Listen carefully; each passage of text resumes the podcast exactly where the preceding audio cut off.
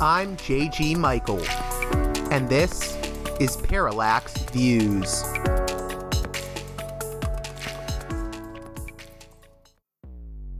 Hello, this is Mike Swanson. In a few moments, you're going to listen to another segment of Parallax Views. But before you do that, let me tell you about my new book, Why the Vietnam War. It's a sequel to my previous book called The War State, which has lots of positive reviews on Amazon. It's been out for years. But this one is a more detailed case study of how the American empire and national security state operate using Vietnam. And I believe it shows also how things work today, how policy is actually made and why. So grab the book on Amazon.com, Why the Vietnam War.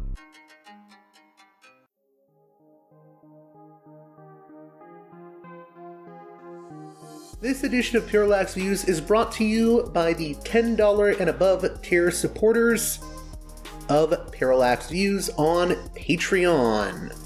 So, with that in mind, producers credit shoutouts to Gunner, Mark, Alexander, Catherine, Tilo, Emilia, Jeff, John, Bert, Brian, Elliot, Michael, Brace, Nick, Galen, Arlen, Bo, Gigadelic Media, Chance, Chase, Dan, David, Gary, Ishtofer, James, Martin, Matthew Ho, Ryan, Nobody, Thomas, and Dano. And now on to the show. Hey there, Parallax Views listeners. On this edition of the program, Yale University professor of law and history Samuel Moyn joins us to discuss his fascinating and important new book, Liberalism Against Itself Cold War Intellectuals and the Making of Our Times. In said book, Samuel critiques Cold War liberals like Isaiah Berlin, Gertrude Himmelfarb, Lionel Trilling, and Karl Popper, among others, arguing that they helped pave the way for the current neoliberal order and the withering of the welfare state. He makes the case that these thinkers, in various ways, betrayed the progressive and Enlightenment ideals of the liberal tradition, and that their legacies haunt us today, in a moment where liberalism arguably finds itself in crisis. We'll be discussing all of that and much more in the conversation to follow, so without further ado, let's get right to it with Samuel Moyn, author of Liberalism Against Itself Cold War Intellectuals and the Making of Our Times.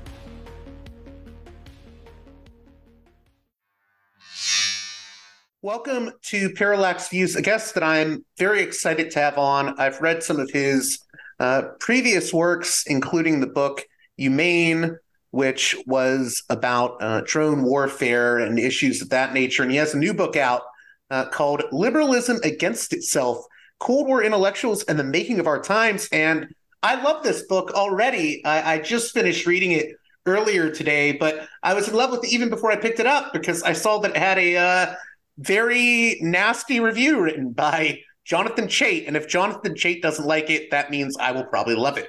Uh, so I'm happy to uh, say that I really enjoyed the book. How are you doing?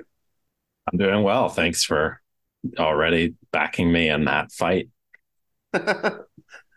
so uh, maybe a good place to start is with defining what you mean by Cold War liberalism, because you're very specific about that. You're talking about Cold War liberalism. What do we mean when we talk about Cold War liberalism as opposed to, you know, liberalism more broadly? Well, it, it, it, the main idea of the book is that liberalism changed in its kind of spirit sometime in the middle of the 20th century. You know, it started before the Cold War kind of was on in 1946 and 7. A lot of people were already trending in the direction of what came to be called Cold War liberalism with the collapse of the Weimar Republic in Germany and aspects of World War II um, drove others and in this direction. But the Cold War really crystallized things. And the basic idea of the book is that liberalism had been emancipatory before. And in the middle of the 20th century, liberals gave up on emancipation in part because the Soviet Union was claiming to advance it as a worldwide project. And liberals retreated and they began to see the state as primarily a source of danger than opportunity and history less as a forum of opportunity for making free and equal human beings as and more as like an alibi for those who want to kill a lot of people. And so i regret that this happened because I think the long run consequences have been unfortunate because we need that emancipatory liberalism that you know existed in part before the Cold War came. Now, real quick, because I, I know people are going to be saying this in their head if they haven't read the book. Yep. You're not arguing that we need to go back to some uh, previous pristine version of liberalism no. because you, are critical of uh, past forms of liberalism and you know things like the relationship between sort of uh, Anglo-centric liberalism and racism. So you're not saying right. we have to go back in time. You're saying we sort no. of have to forge a new liberalism. No, I, exactly. I mean, I do think that the you know there are resources in older forms of liberalism that are going to be very useful just because there's sort of a mix of good and bad in the past. Exactly. There it's always true and there's some good things in Cold War liberalism. So it's more like how do we create a future creed that kind of capitalizes on the good and rejects the bad in our experience and that's true of our experience both before and during Cold War liberalism's reign.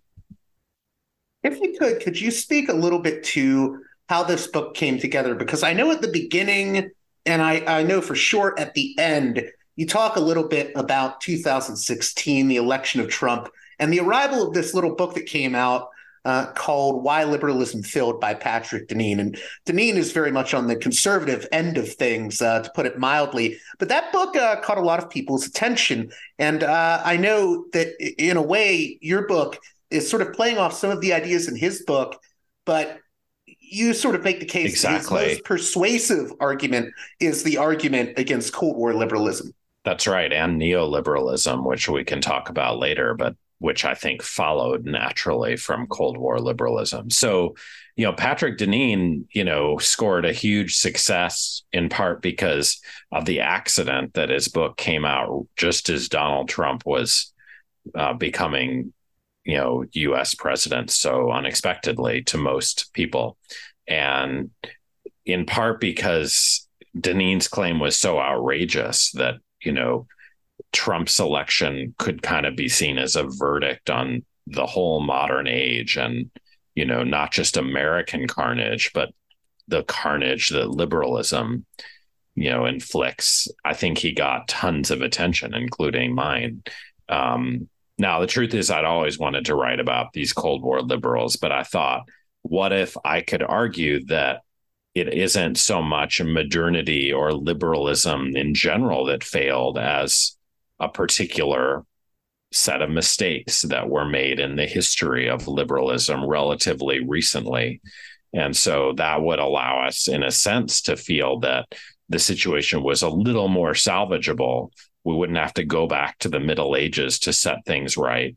Not that the Middle Ages are worth reviving, um, but we we would would see like in a more discriminating way like what what the resources in liberalism are before junking it and then diagnosing exactly what's to blame for our situation which i think turns out not to be liberalism generally but cold war liberalism and its successors it's interesting too because you know throughout the book, I think you get this impression that Cold War liberalism uh, has its own sort of contradictions. Uh, you know, for instance, uh, sort of critiquing the Enlightenment and then blaming figures like Rousseau for the terrors that come with you know Hitler and Stalin, uh, while claiming that you know oh our sort of liberalism is uh, anti-teleological, but they're sort of making a teleological argument connecting Rousseau to all the terrors that came in the 20th century.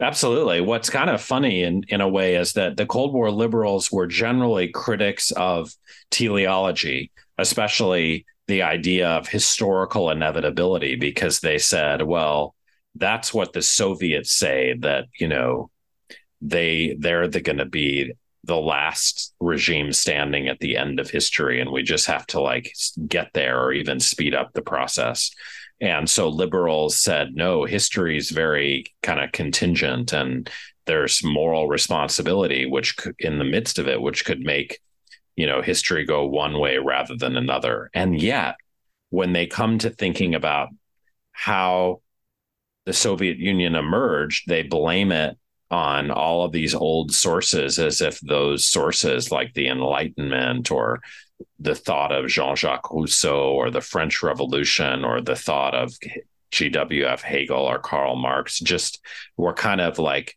lighting a fuse that inevitably, you know, caused the bomb of totalitarianism to explode in the 20th century. Why why do they make that connection? These figures, like for instance, Karl Popper or Isaiah Berlin. What, what's the connection they're drawing between the Enlightenment and uh, you know what you know Hannah Arendt is called the sort of totalitarian state. Well, I mean, the basic reason is I think they were they they were hurt by uh, the shocking rise of tyranny in the middle of the 20th century, and they set out to look for scapegoats. Uh, and then they made some dubious moves. Like it's just true that the Soviet Union claimed to be the heir of the Enlightenment and the French Revolution and Marx. Uh, but of course, those themselves were very debatable claims. And yet, instead of rejecting them and, in a sense, trying to own those sources and say liberalism stands for the enlightenment or the you know it, it, the french revolution unleashed the liberal project or you know liberalism has a lot to learn from marx uh, in creating a just economy they repudiated it all and I think the consequences for liberalism were unfortunate. I think it's very interesting too. And we'll get into some of the specific figures you cover. But first, one aspect of this that I find very interesting is the way in which these Cold War liberals, even though they wouldn't necessarily define themselves as conservatives, they end up, I think, in my view, adopting a very conservative view of human nature, which is to say, an absolutely sort of pessimistic and uh, right. fatalistic one. You know, that sort of fatalistic view of, you know, man has fallen and there's nothing that can really be done about it. Could you speak to that a little bit? Absolutely. I mean, that's pretty central to the book, actually, because I think it's true in general that liberalism trended conservative over the 20th century. We think of these two things as distinctive and opposite, but of course, we know that there can be relatively more conservative liberals like Jonathan Chait, uh, who, in a sense, push liberalism uh, so that it approximates uh, what's allegedly its enemy. Um, I think the Cold War liberals did that because essentially they hated the Soviets so much that they kind of became kind of more friendly with uh, the conservatives that had been their old enemy.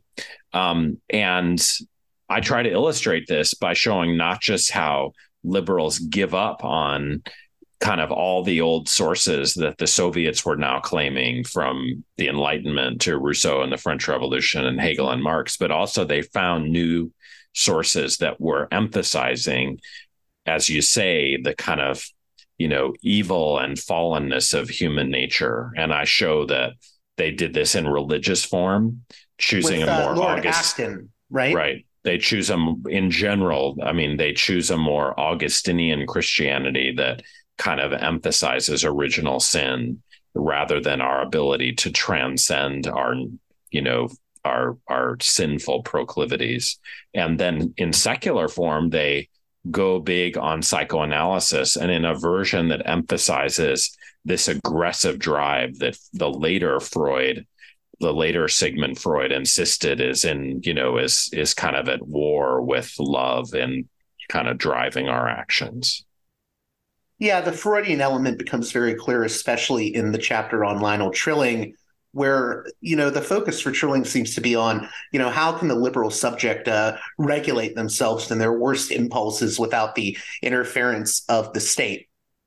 Yeah, that's right. So Trilling, as an American literary critic who taught at Columbia University, where I used to teach, and he was really one of the most famous intellectuals of his time.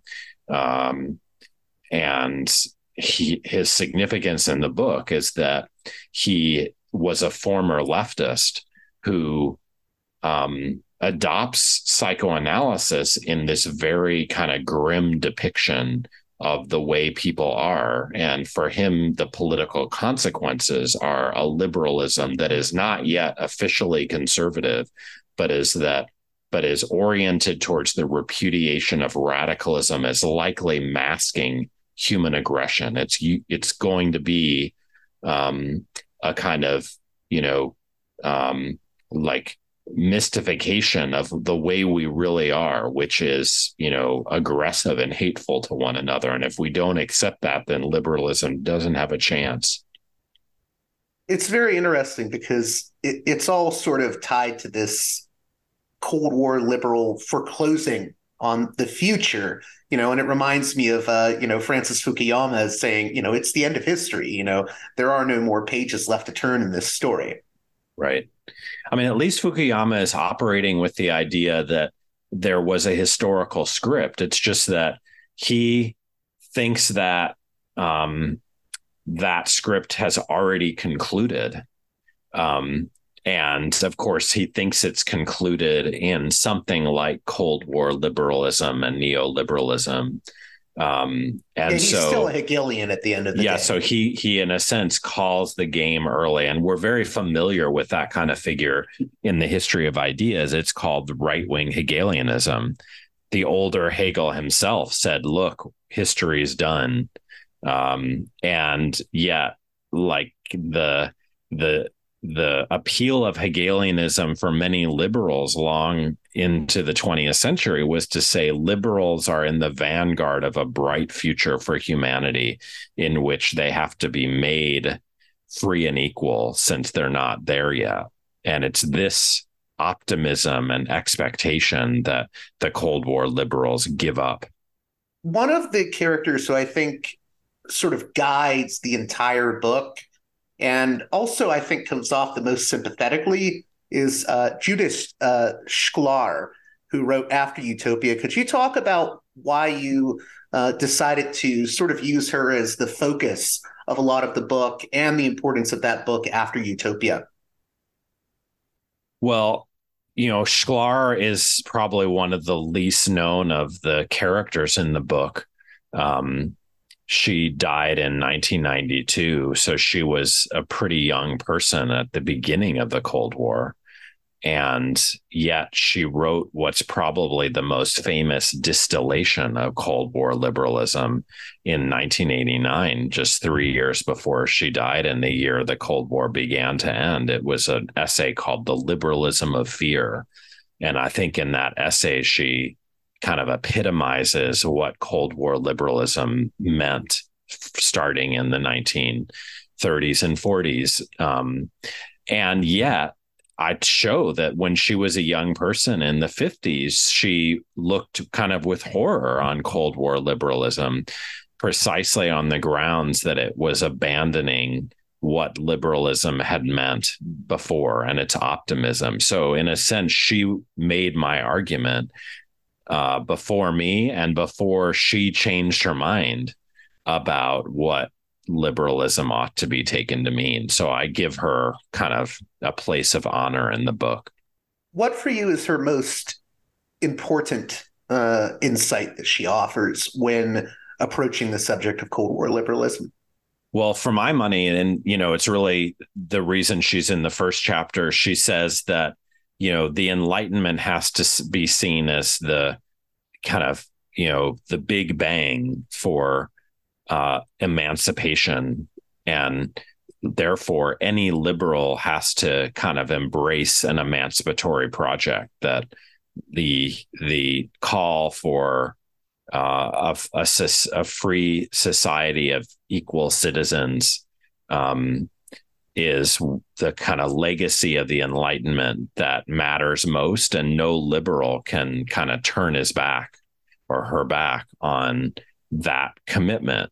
Um, and I just think that if that's true, then we're the main liberal question is where do we stand in relation to the achievement of a free society of equal citizens? And I think, you know, to me, the obvious answer is, you know, partway there. And therefore, liberalism needs to be about kind of doing the job better and completing the journey, or at least heading down the emancipatory path more than it has, you know, in recent decades. Can you speak a little bit to like concrete ways in which this sort of pre Cold War liberalism uh, was different than you know the liberalism being expounded by people like Berlin and Popper, and how they how this sort of liberalism uh, promoted an emancipatory state. Like, what were the right. concrete ways in which it did that? Right. Well, so first is just the goal. I mean, most liberals today would say that liberalism is not about emancipation or you know free agency um, and kind of institutions that bring them about. They would say liberals um, stand for the proposition that everyone needs to get along, uh, as if the highest goal were social peace, not freedom and justice. Um, and then I think, you know, the the the first liberals in the 19th century, people like um, Constant, Mill, Tocqueville, these are you know people who are still read in political theory classes they w- insisted that liberalism was not just about freeing people but freeing them to be creative in their lives. Uh, and uh, i have a whole chapter actually on the idea that um, romanticism uh, which is this you know big revolution which you know leads you know really everyone in the world now to seek you know novelty in the short time they're around you know filtered very strongly into early liberalism but by the Cold War, liberals were saying it's dangerous and it's a source of totalitarianism to think that way. Much better to think about freedom as private and the state as having no real role other than to you know keep itself from interfering with freedom in private. Um, and then lastly there's something we've already touched on which is that um, liberals in the 19th century had adopted this kind of left-wing hegelian view against fukuyama's later right-wing hegelian view that we the point of liberalism is to to bring about freedom and equality in time we're partway there but we're not, you know, even very far down the transition from a world of oppression to a world of liberation. And liberals have to liberate in time and history and have a kind of sense of expectation about the future, which Cold War liberals relinquished. And this sort of um, emancipatory liberalism, it also had a very different relationship to something like Marxism than you know Cold War liberalism has with Marxism. I think that's true. I mean, it's only fair to note first that liberals helped invent socialism. Uh, there were lots of liberal socialists. John Stuart Mill, by the end of his life, was one. Marxism was explicitly hostile to liberalism, but the reverse wasn't true in every case. And especially in theory, uh, liberals, as the 19th century passed and industrial capitalism became so oppressive uh, and class hierarchy mounted, liberals basically began to accept that Marxism had part of the truth and committed themselves never enough, but to some, you know, greater and greater extent towards something like welfare state policy. And if we ask how it is in the 40s when liberals in theory are inventing Cold War liberalism, liberals in practice are inventing welfare states, the most egalitarian liberal states before or since, then we have to credit the learning that liberals did in relation to Marxist criticisms of their ideas. And in a sense, liberal Marxism was created in the middle of the 20th century, but the Cold War liberals came about around and, and purged Marxism from liberalism and I think paved the way to neoliberalism. Going back to the, the issue of romanticism, I'll be honest, I've gone back and forth on uh, the idea of romanticism, and I've thought to myself at times, uh, you know, romanticism and irrationalism. This is the kind of thing that spurred on, you know, uh, mm. the German Nazis. Uh, but yeah. your book provides a, a, little bit more nuance. Yeah. Well, I just don't think that's true. I mean, that is actually a story that comes to us thanks to Cold War liberalism. Um, and I try to show that uh, in talking about the writings of some other folks like Jacob Talmon, who um, really spent his life indicting Rousseau and Romanticism as the well springs of uh, romantic uh, of of totalitarianism. I mean, I think that what's really important to remember is that things like nationalism and revolution were liberal causes uh, in their origin, and the first, you know, nationalists who called for violent revolution you know, anticipating something we think of as essential in the middle of the 20th century worldwide decolonization, we're doing so for the sake of freedom, not oppression. Uh, and in that regard, I mean, I think you can. We need we need to tell how it is that you know, uh, 20th century totalitarianism, especially right wing totalitarianism, came about, I think there are a lot of other sources uh, that have to be added to this romantic legacy. One, of course, is this. Well, one would be the significance of race.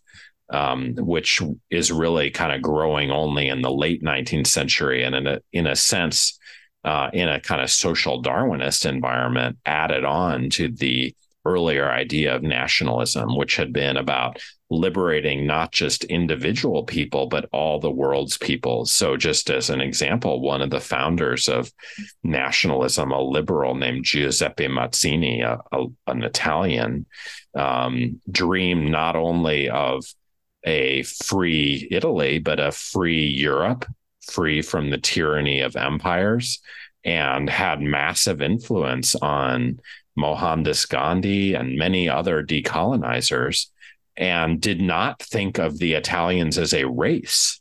Uh, they just were kind of a group that would provide a first, um, you know, organizational focus for universal emancipation, and ultimately these national distinctions might melt away. Uh, and of course, that's not what Adolf Hitler thought because he's inherited an ethno nationalism, a racialized nationalism that has, in a sense, you know, in the spirit of social Darwinism, treated, uh, you know, nationalism as something that involves competition of nations with one another. But that's the opposite of what Mazzini and you know earlier liberal nationalists believe. Same is true of revolution. I mean, if you're an American uh, or a Frenchman, you think of revolution, violent revolution, as a potentially emancipatory event. Uh, it ends empires in the name of of national ascendancy, and that was true through decolonization. But in the Cold War, uh, because the Soviets kind of took ownership of the whole idea of revolution, Cold War liberals gave up on emancipation, including through uh, you know violent revolution. And so they had very little to say about decolonization of their own moment even though you know it, they were living at the time of maybe the most emancipation the most liberal emancipation that's ever occurred. It's interesting you mention that because uh, you talk about the silence of most of these figures when it came to decolonization but there is one that you point out wasn't as silent. And uh, i'm not sure she at the beginning of the chapter on her, uh, you indicate that she wouldn't define herself as a liberal, but we're talking about Hannah Arendt. Uh, how important was uh, writing about Hannah Arendt uh, to telling the story uh, that you're setting out to tell in this book? Well, you know, I I would say, you know, not essential but useful because even though she wasn't herself a Cold War liberal, uh, and I try to show that she was a fellow traveler, but you know, she's most useful as you have suggested because she she's very critical of national emancipation around the world in the global south. Uh, and if we ask you know why are cold war liberals silent about those very facts uh, then we i think Arendt in a sense helps give an answer uh, precisely because she shared so much with them. And it's essentially that they have are liberals who've begun rejecting revolution and nationalism, and they they they have let's say a racialized belief seemingly that you know uh, freedom is possible liberal freedom in the global north, but not in, you know, across the then global color line in the global south. And this seems to me to be like the only, you know, way of understanding why the Cold War liberals were so ungenerous to the spread of freedom that was occurring in their very own moment, and yet which they said nothing about it's sort of this Western chauvinism. And also, yeah. I, I, think a lot of these Cold War liberals would have had the view of, well, maybe something can be done for the global South, but only with the good paternalistic West uh, sort of guiding the way, uh, you know, sort of um, civilizing the savages sort of mentality. I think that's right. That later on in in Cold War history, um, you know, a lot of Westerners kind of did take on neo imperialistic views, and that's especially because they really felt they had to go out into the global south and you know help the natives to avoid their choice of communism instead. And so even as america just for example you know killed millions in the vietnam war before and during that time they were also thinking of kind of building a vietnam that would be attractive through you know massive economic transformation. I think the early Cold War liberals I'm talking about in the book don't go there. They're kind of, you know, they're writing too early for seeing the the third world as a scene of of kind of competition between the West and the communist East. Um, but and so I think that the argument about them has to be a little different that they don't kind of see the world is eligible for freedom either on a kind of old imperialist model or on a later imperialist model. They just give up uh, and think of the West um, facing communism as just like a refuge for freedom in a very difficult era. Since we hit upon Arendt, I, I wanted to deal with the topic, and you, you cover it throughout the book at various points, but uh, the ways in which uh, Jewish intellectuals and you know this issue of Zionism uh, plays into the story of liberalism against itself. Uh, mainly, I think, in the chapters on Arendt and uh, Gertrude Himmelfarb. So, you know, like many historians of this crew, I, I just was struck by the fact that most of them are Jews, or you know, everyone in the book. Um, and then the natural question arises: Why does that matter? Uh, and I think I'm trying to rebut a certain kind of ethnic stereotyping that's easy to fall into. Um, or, you know, among Jewish intellectuals lately, a kind of like search for roots and thinking that being Jewish gives you special, you know, capacities or, you know, unique ones, even perhaps because of tradition or perhaps because of the collective experience in the middle of the 20th century. But, you know, as far as I can tell, like Jews are all over the map in this period. They're also leading socialists and communists. Uh, and they might have very different ideas about liberalism that their background or their experience doesn't teach. And so I use some of these figures like Arendt and Gertrude Himmelfarb later a neoconservative, to kind of investigate what made these characters Jewish. And my conclusion is is largely that it was the way in which they generally were willing to see Israel eh, founded in 1948 as a place where you know, nationalist violent bids for collective emancipation were not just tolerable, but, you know, romantic and, you know, uplifting, where everywhere else in the world they were treated as kind of dangerous and tyrannical. And so this, I think, doesn't speak very well of them. I think uh, I say, even in the book, I go so far as to say maybe you know, whatever our views about Zionism in general, the trouble with these figures is that they weren't Zionists enough because they weren't willing to see other peoples than the Jews engaging in legitimate, uh, if you like, Hegelian campaigns for collective freedom and equality, no There's matter their race. Hypocrisy in their thought, in some Basically, ways. that's it. Very, very well put. I want to get into this issue of neoliberalism and how it connects to Cold War liberalism. I guess first, though, uh, I, I, think anytime I, I, mention the term neoliberalism, I will always have listeners that will say, "Oh, that's just a snarl word. Uh, sure. What does it mean?" So maybe you could talk about what neoliberalism is and its connection Cold Good. War liberalism, going back to even you know some of these figures ending up uh, speaking at the Mont Pelerin Society. Good. Uh, you know, eh, we've un- undergone a journey lately because uh, just a few years ago, it was seen as somehow you know beyond the pale to even talk about neoliberalism. In fact, if you know our friend Jonathan Chait once wrote a very you know widely read column that tried to indict the very use of the term to describe developments in post-war history and especially the US Democratic Party after Jimmy Carter.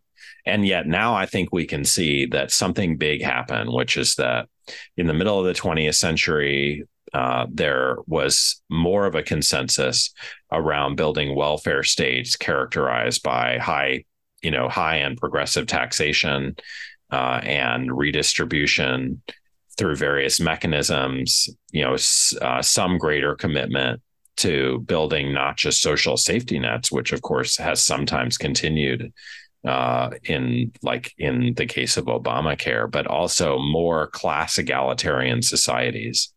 Uh, and what neoliberalism has generally been taken to mean is a kind of attack on that whole mid 20th century consensus and the tools that especially liberals and you know a broader crew of social democrats deployed to create not just free but fair societies including in the non-communist west and um, you know, we could get into kind of some of the details, but neoliberalism has often been associ- associated with market fundamentalism, the use of the state to spread markets.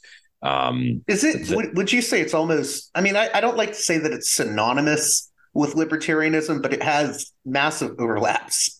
I think it's economically libertarian, but you know, I think we've learned that it's very comfortable with the use of state power to impose libertarian arrangements, especially on a global scale where institutions like the International Monetary Fund and World Bank were very coercive uh, when uh, you know, states around the world wanted to organize their economies differently or choose different macroeconomic policies, like old school ones of the kind that you know America and Britain had had in the 40s. And so we shouldn't forget that there's an element to state power and not just a kind of like longing for the demolition of the state which is you know becomes very associated with not just the republican party after ronald reagan but the democratic party in calls for ending welfare as we know it and um, you know the kind of collusion and the uh, you know rise of class inequality since the 1970s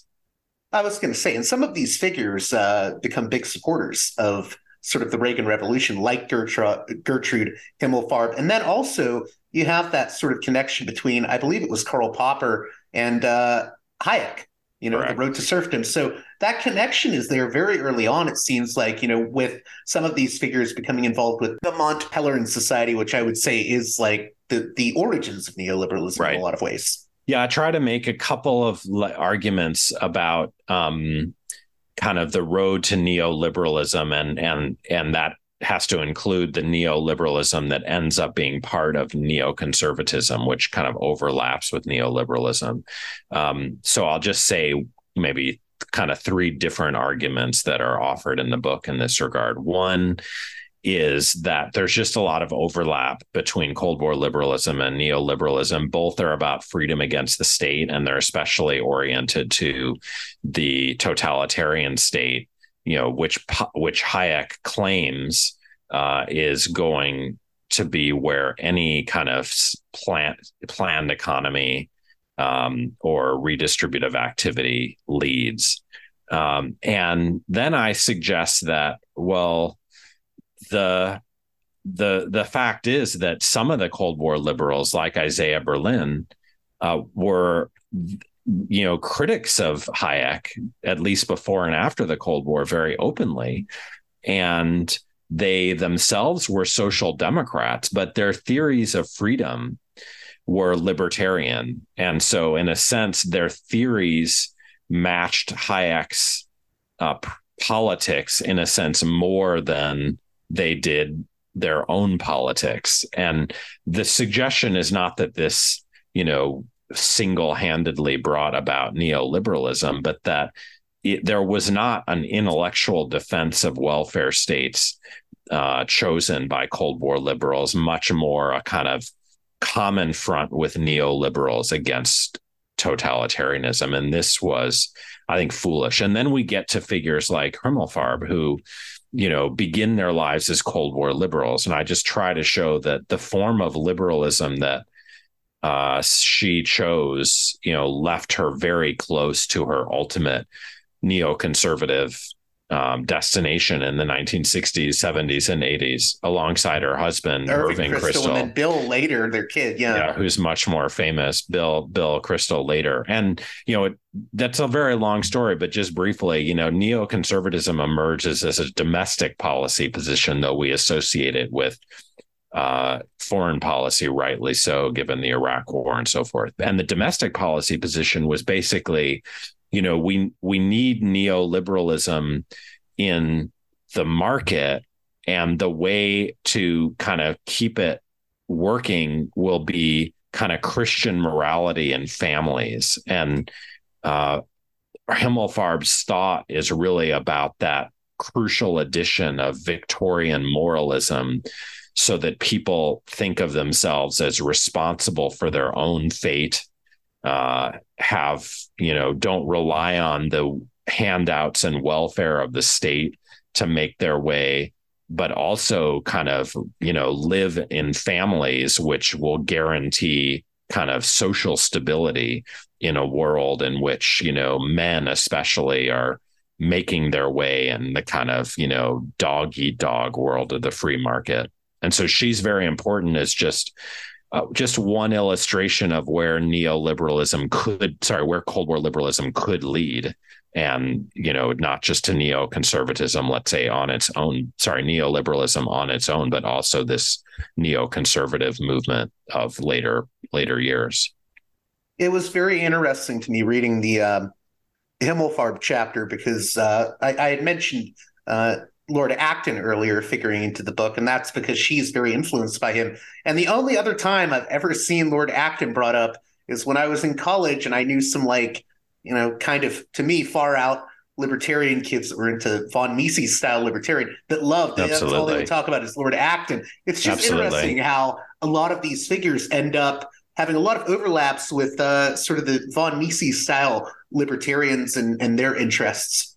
No, absolutely right. So, I mean, you know, Hayek was a disciple and student of von Mises and ends up, uh, you know, proposing first to call the the Mont Pelerin Society the Acton Society, um, and many libertarians since that time have taken Acton as who who lived in the later 19th century uh, as a kind of you know guru. Now the funny thing is that Himmelfarb, who wrote her dissertation on Acton, kind of revealed that he himself had trended socialist in his later life. And it was for that reason that she was pretty hostile to Hayek as a youth. But my claim is that, you know, by creating this form of liberalism that was no longer about hope, more about, you know, Christian sin she was taking a lot of steps towards where she would end up all the same.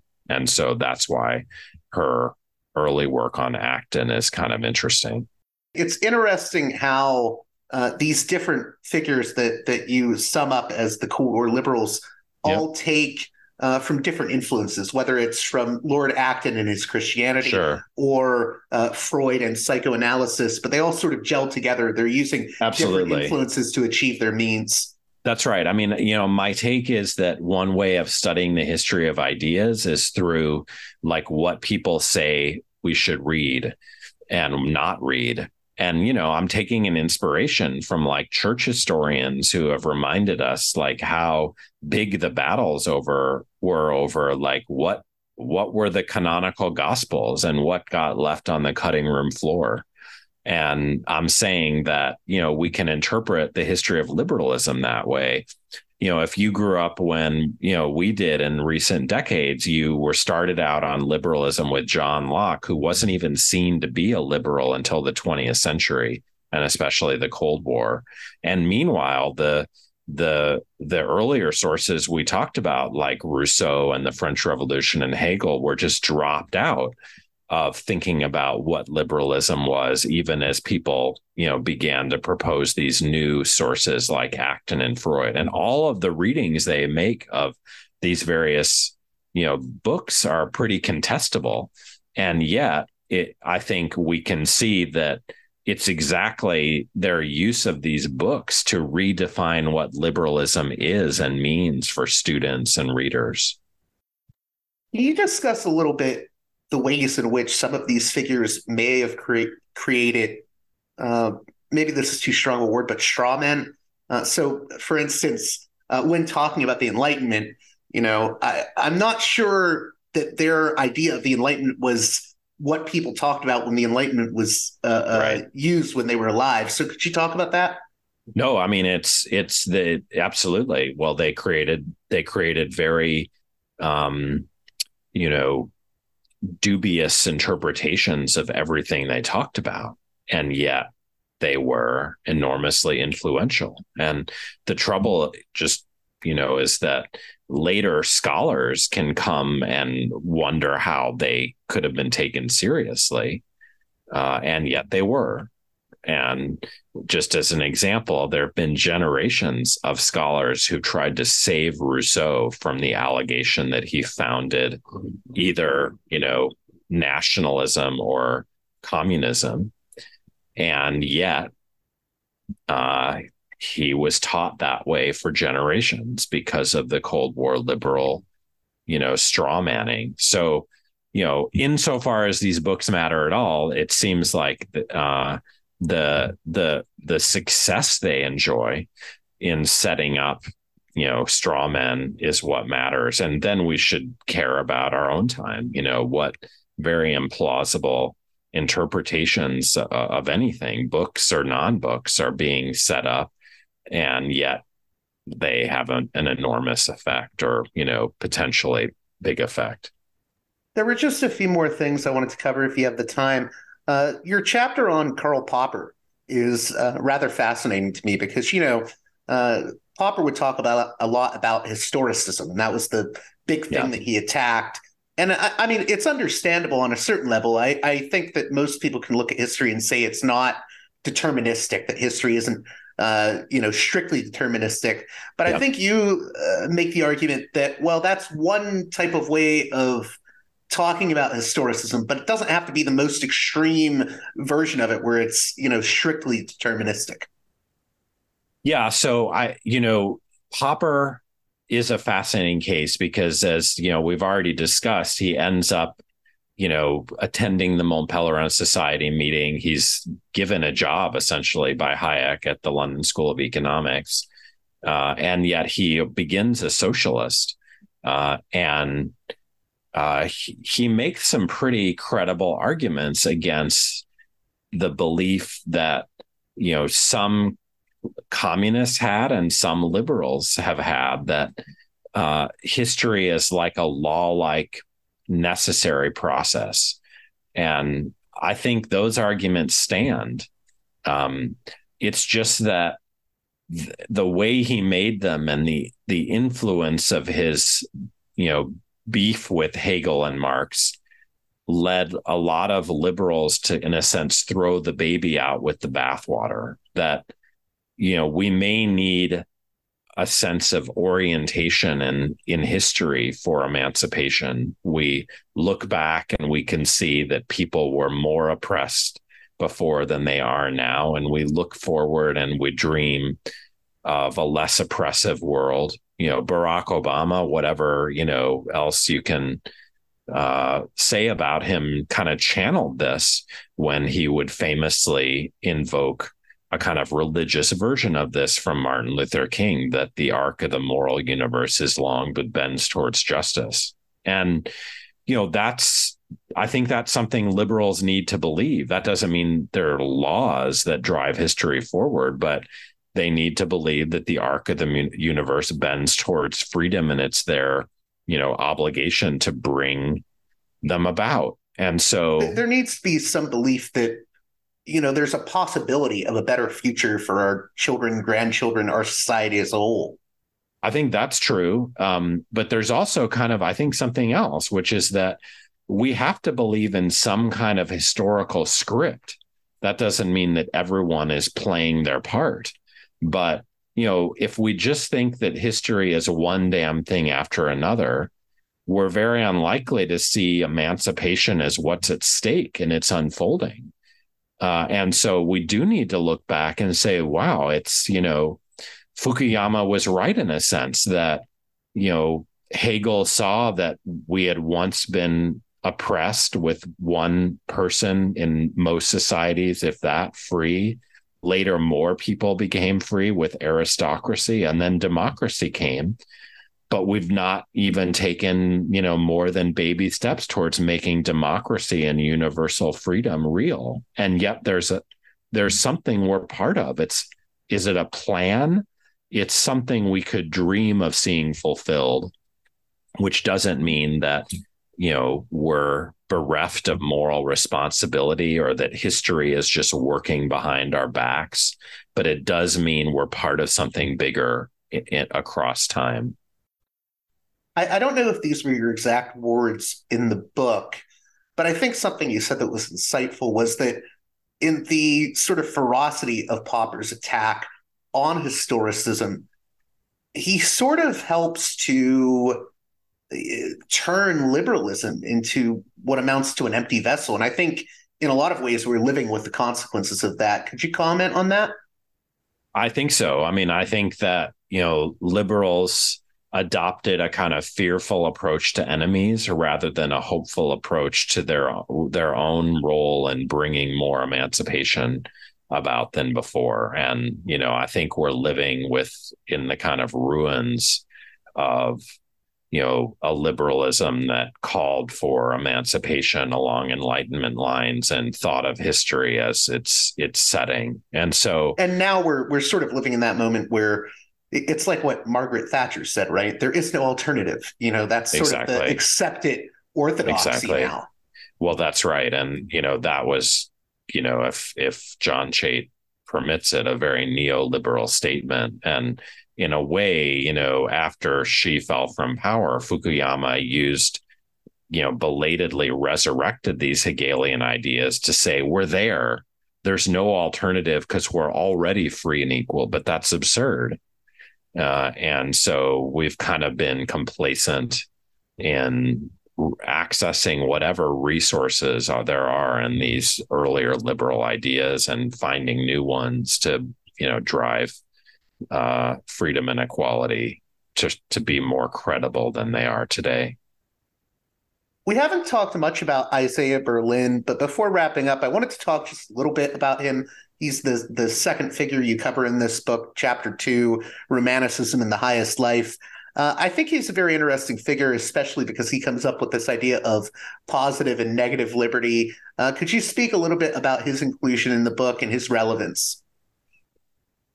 Well, so he is probably the most famous Cold War liberal thinker.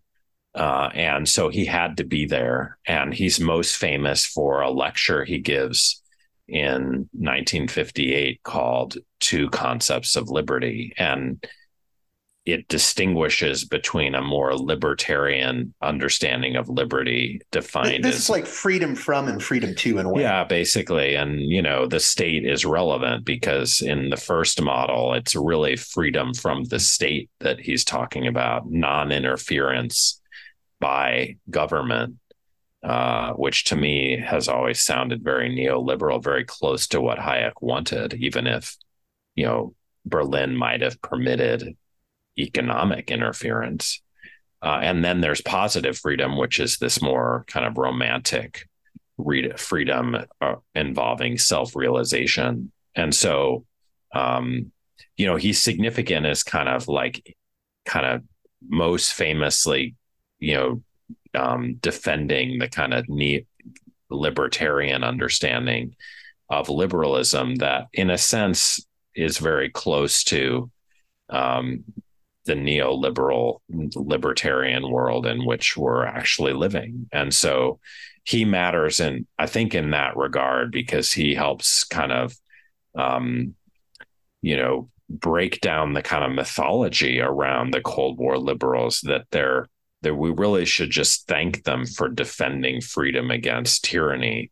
I think they in doing so they made some grave errors that you know it, it, it kind of epitomize uh, the mistakes that a lot of more practically important people made in creating the world in which we've ended up.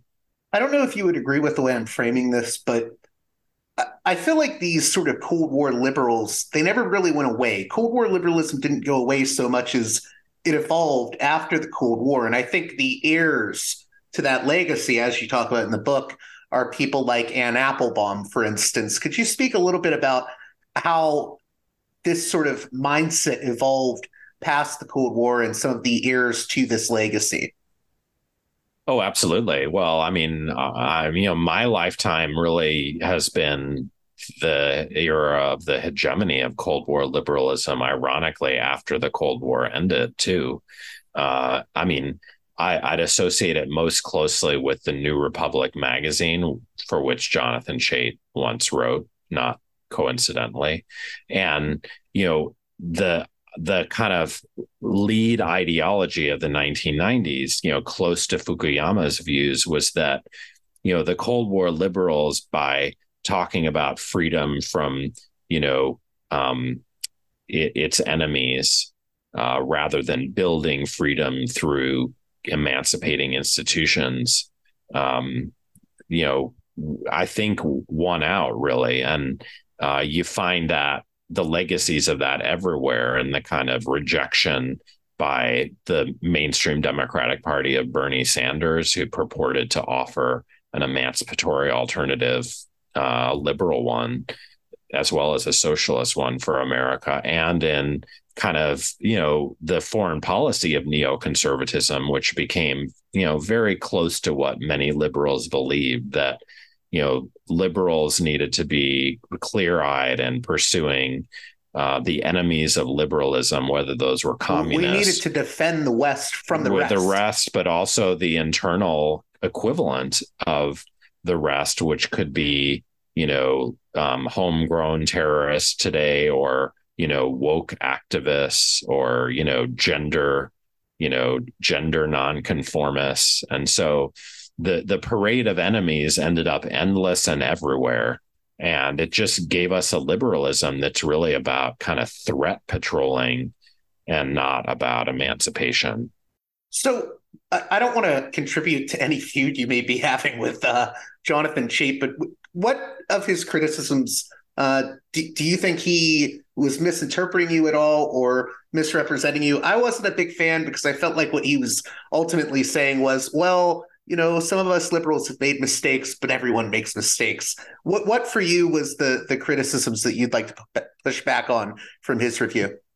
Well, you know, I have no beef with him. I haven't responded to be perfectly honest. I don't think he read the book or that carefully. I mean, you know, he makes major you know gaffes about you know wh- what it's about.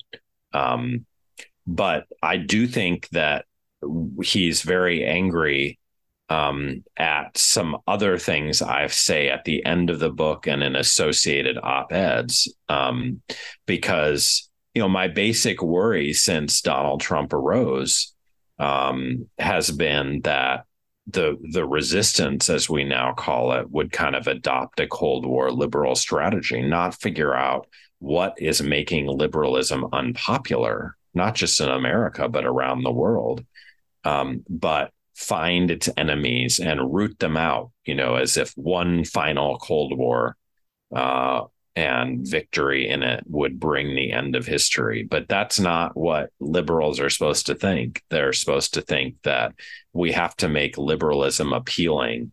Um, and, you know, there are probably mortal enemies of it, but you know the main problem is the appeal of liberalism as an emancipatory ideology we and and if people reject that then we've got many more problems than you know uh, I think John Chait realizes.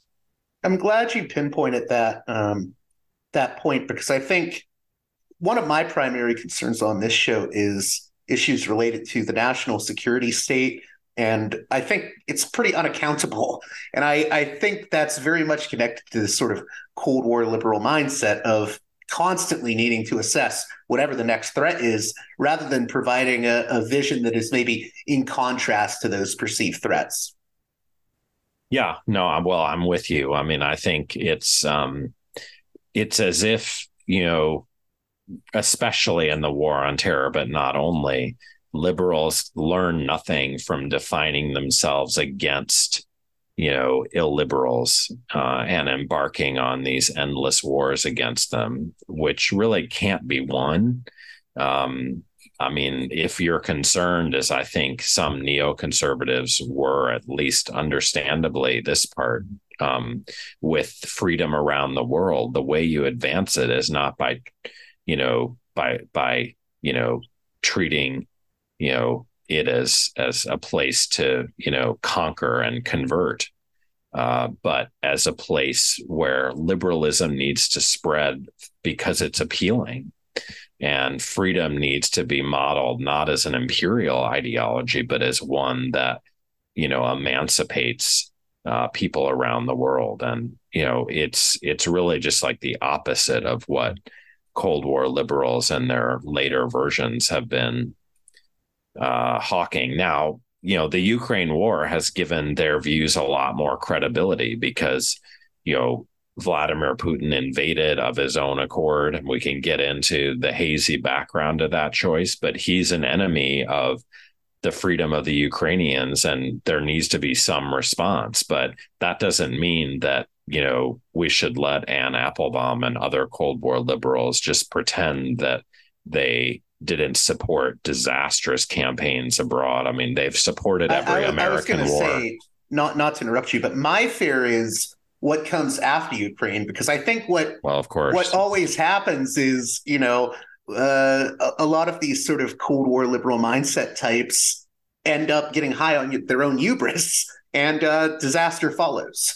exactly. So you know when you're high on your supply and you're just in favor of every war, then it becomes harder to you know believe that this any particular war any particular situation is the one that you know the rest of liberals should back because you're for any anything and everything.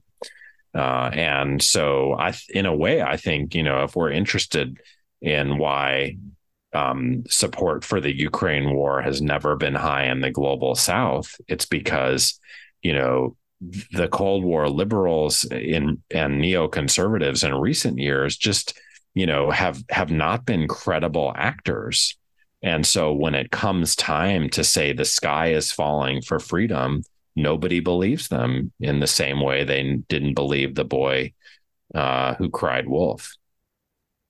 There's one or two more things, and I think I can combine this into one question that I wanted to ask you about. Uh, sure. Uh, your book is is interesting to me because it follows on the heels of some other books that have been uh, critical of the sort of reigning, I guess, uh, type of liberalism in the U.S. I'm thinking specifically of uh, Sohrab Ahmari's Tyranny Inc. book. Uh, yeah. And I know you're familiar with that book. I've seen other people mention those two books together. Uh, so it sounds like there's a sort of critique of liberalism coming both from the right and the left. What do you think that entails, and how should maybe uh, leftists or left leaning liberals approach that? Well, so I mean, my my uh, critique of liberalism is just very different than the so-called post-liberal rights critique of liberalism. Deneen was a member of that. Uh, I, I, was going to say real quick. Uh, I, I, like how the epilogue you specifically titled it "Why Cold War Liberalism Keeps Failing" rather than "Why Liberalism Keeps Failing." I think that was an important oh, distinction, and I, it, I like that you point out that you know Deneen's best criticisms are actually about Cold War liberalism rather than just liberalism as a whole. But go on.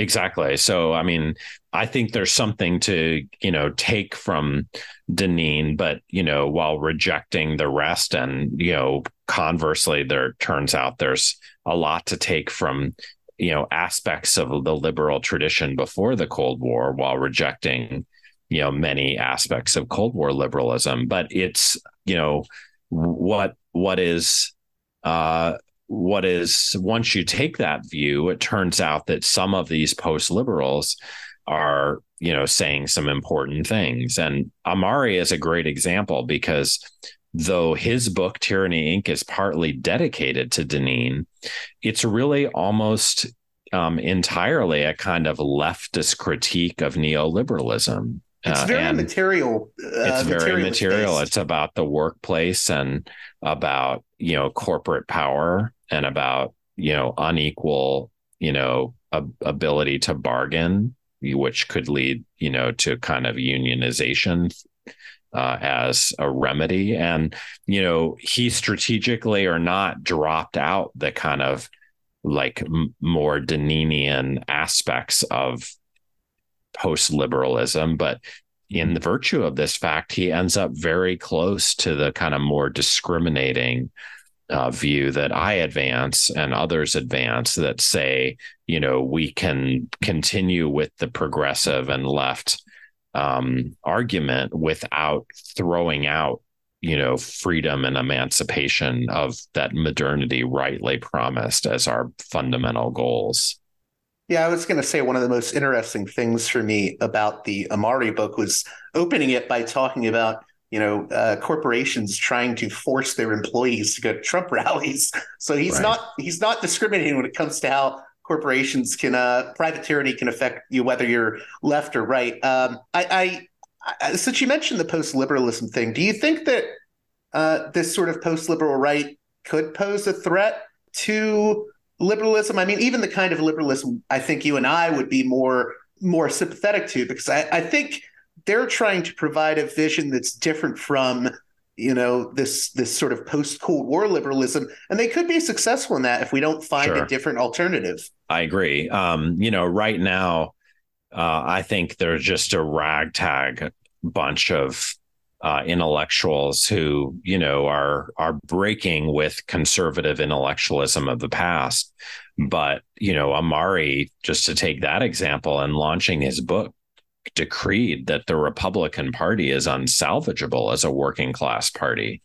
And if that's true, then, you know, maybe it's not that post liberalism is so threatening practically. It's that it's got the wrong framework and is not kind of thinking hard about how to save the Democratic Party from Cold War liberalism and neoliberalism. That said, of course, anything could happen.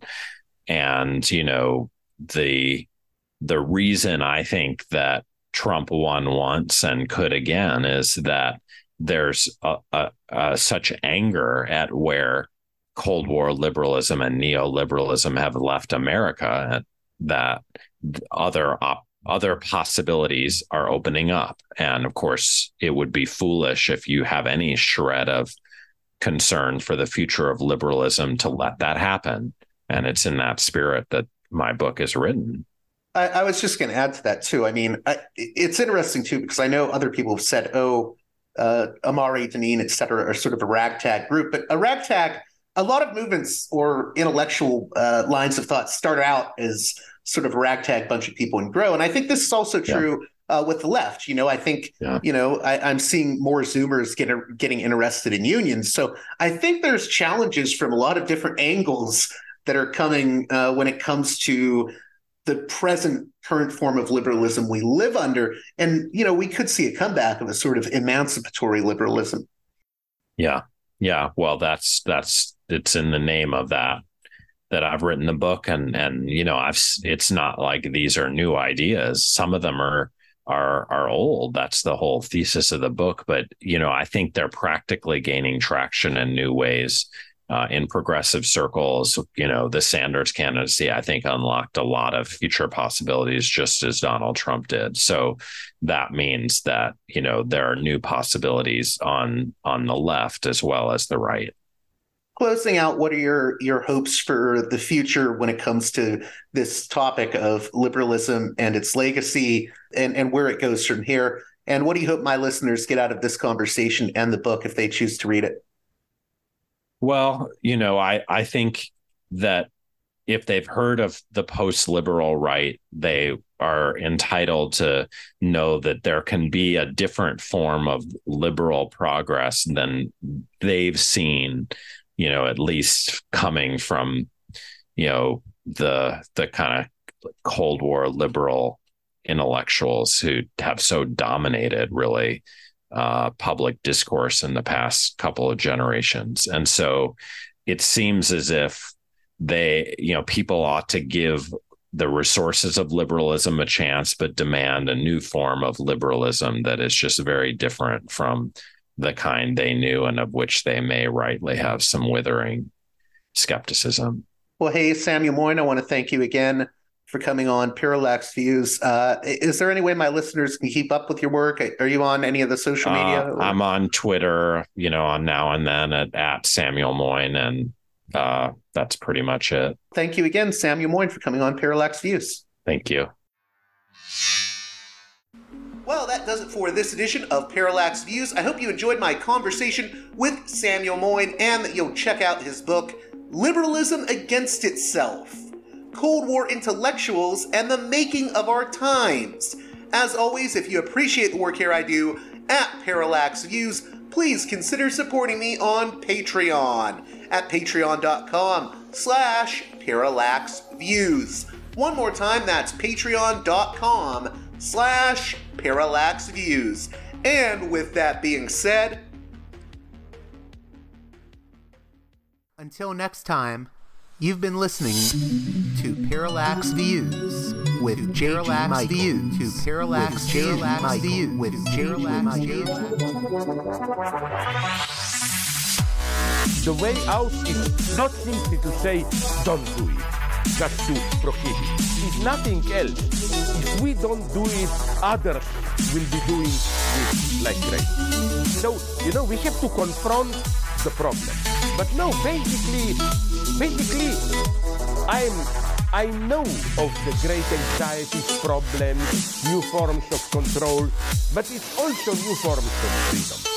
This is why I always emphasize that uh, uh, internet and all this new digital stuff, it's a very ambiguous phenomenon, but it's the field of struggle new forms of enslavement, but at the same time, new incredible forms of freedom. We have to accept the fight with no nostalgia for old, allegedly more authentic community or whatever. I'm not afraid. I'm not afraid. I'm not afraid. I'm not afraid.